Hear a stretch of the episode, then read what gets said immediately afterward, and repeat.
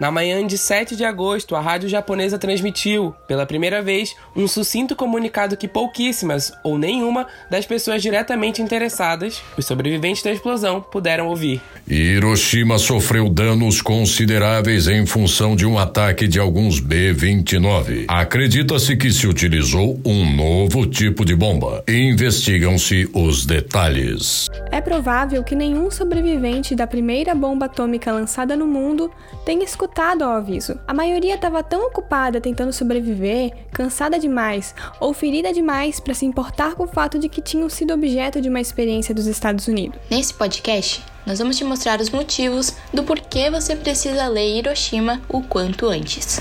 Já vou logo dizendo que essa reportagem ocupou a edição inteira da revista The New Yorker no dia 31 de agosto de 1946. Eu sou Manuela Valérios. Eu sou Roberto Amazonas. E eu sou Alex Elias.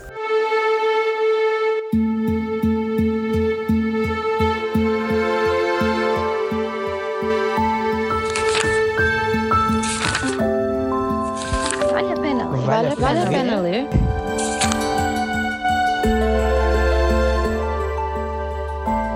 Reportagem de título Hiroshima escrita pelo norte-americano John Hersey, foi publicada primeiro como um artigo na revista americana em 1946 e só depois virou livro. Ela não trouxe nenhuma novidade técnica ou dados desconhecidos sobre os efeitos da bomba atômica. O diferencial da obra está justamente nas técnicas de apuração e escrita do jornalista. Ele não somente traz informações em forma de notícia, mas cria um olhar humanizado frente a uma tragédia que muitas vezes é retratada apenas como um acontecimento histórico. O texto é simples. O autor não romantiza os personagens personagens e até opta por não descrever emoções de forma explícita. Apenas permite que eles contem suas histórias de seu próprio ponto de vista, sem entrevistar as chamadas fontes oficiais, por exemplo, muito comum no jornalismo mais tradicional. Considerado por muitos uma espécie de precursor do chamado novo jornalismo, o autor soma em sua reportagem algumas características de literatura, utilizando técnicas que aproximam o leitor da história. Ainda que você nunca tenha pisado no Japão, a ênfase na ambientação de Hiroshima dá a quem lê a sensação de que também esteve no local quando a cidade foi atacada. Além disso, a maneira com que as histórias dos seis personagens principais são narradas trazem uma ótima reflexão sobre os diferentes impactos causados pelas bombas atômicas na vida daqueles que sobreviveram. Os acontecimentos presentes no livro são descritos a partir do olhar de um reverendo, o Sr. Tanimoto, uma viúva de guerra, a Sra. Nakamura, um médico dono de um hospital, o Dr. Fuji, um jesuíta alemão, o Padre Klein Sorg, um jovem médico da Cruz Vermelha, o Dr. Sasaki e uma funcionária administrativa, a senhorita Sasaki, que coincidentemente tinha o mesmo sobrenome do médico.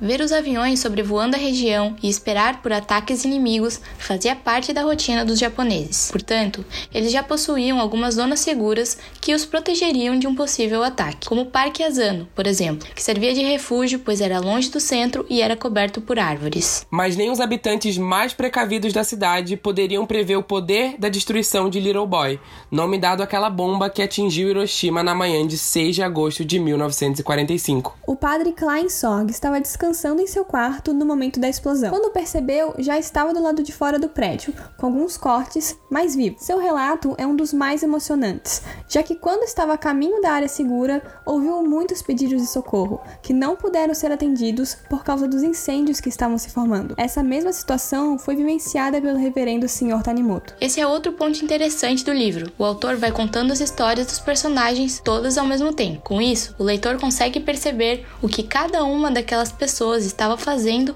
e o que estava sentindo naquele momento. Enquanto a gente lê, é impossível não se angustiar com a situação de Dr. Sasaki. Por exemplo, quando ele percebe que não tinha sofrido ferimentos graves, mas que não haviam enfermeiros e médicos em condições mínimas de trabalho para tratar os feridos que não paravam de chegar, além daqueles que já se encontravam no hospital. Ao mesmo tempo, bate uma inquietação ao pensar que durante todo aquele tempo que Dr. Sasaki tentava cuidar dos feridos, o padre e o reverendo corriam para ajudar a vizinhança, a senhora Nakamura tentava achar um lugar seguro para os três filhos, o Dr. Fuji tentava se recuperar dos seus ferimentos graves, a senhorita Sasaki ainda estava desacordada debaixo dos escombros. Ouvindo assim, Parece que ler sobre seis personagens ao mesmo tempo se torna confuso, né? Mas calma, o autor sempre sinaliza ao leitor sobre quem ele está falando e em que momento. Sim, e falando nisso, o livro atualmente é dividido em cinco capítulos. O momento exato em que aconteceu a explosão e o que cada um estava fazendo é descrito no primeiro capítulo, chamado Um Brilho Sem Barulho. Esse nome é por causa da descrição que as vítimas fizeram no momento em que a bomba foi detonada. A maioria falou que só viu um clarão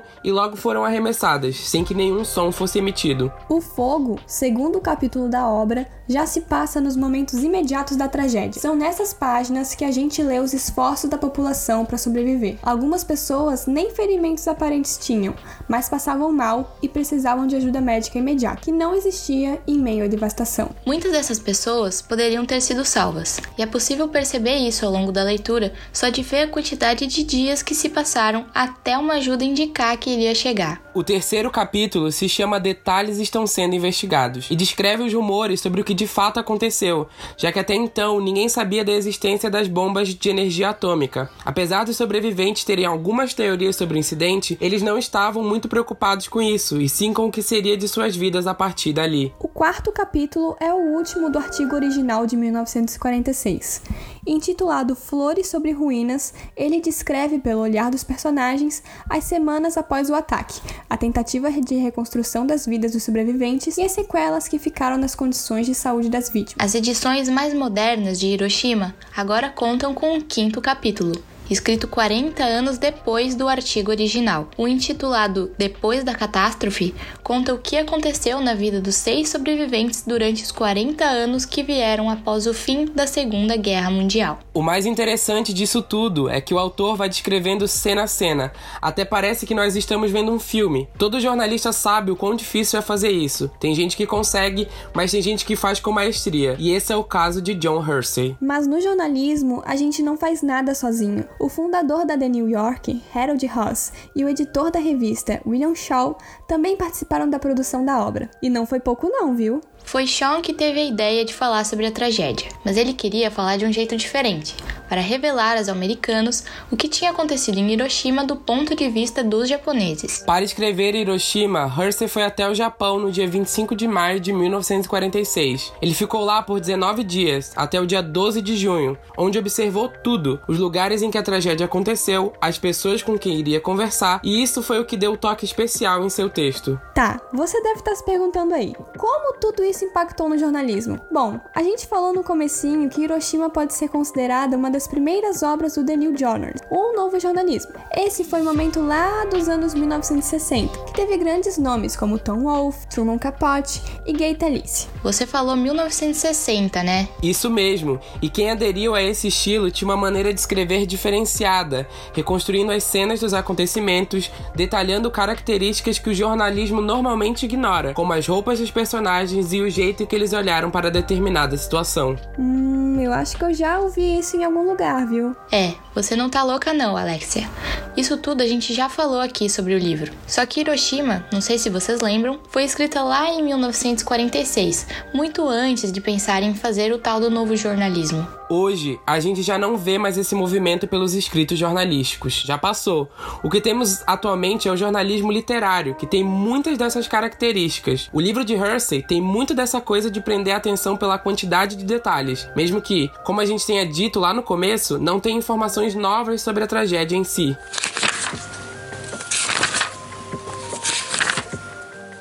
E aí, ficou curioso para conhecer a história e saber o que aconteceu com cada um? Para finalizar nosso papo, é importante deixar claro que a reportagem de Hersey não teve efeitos práticos sobre a política americana e mundial em relação à bomba atômica. Teve mais uma função social, causando desconforto, já que boa parte dos americanos e do resto do mundo não tinham ideia dos horrores que a arma nuclear causou.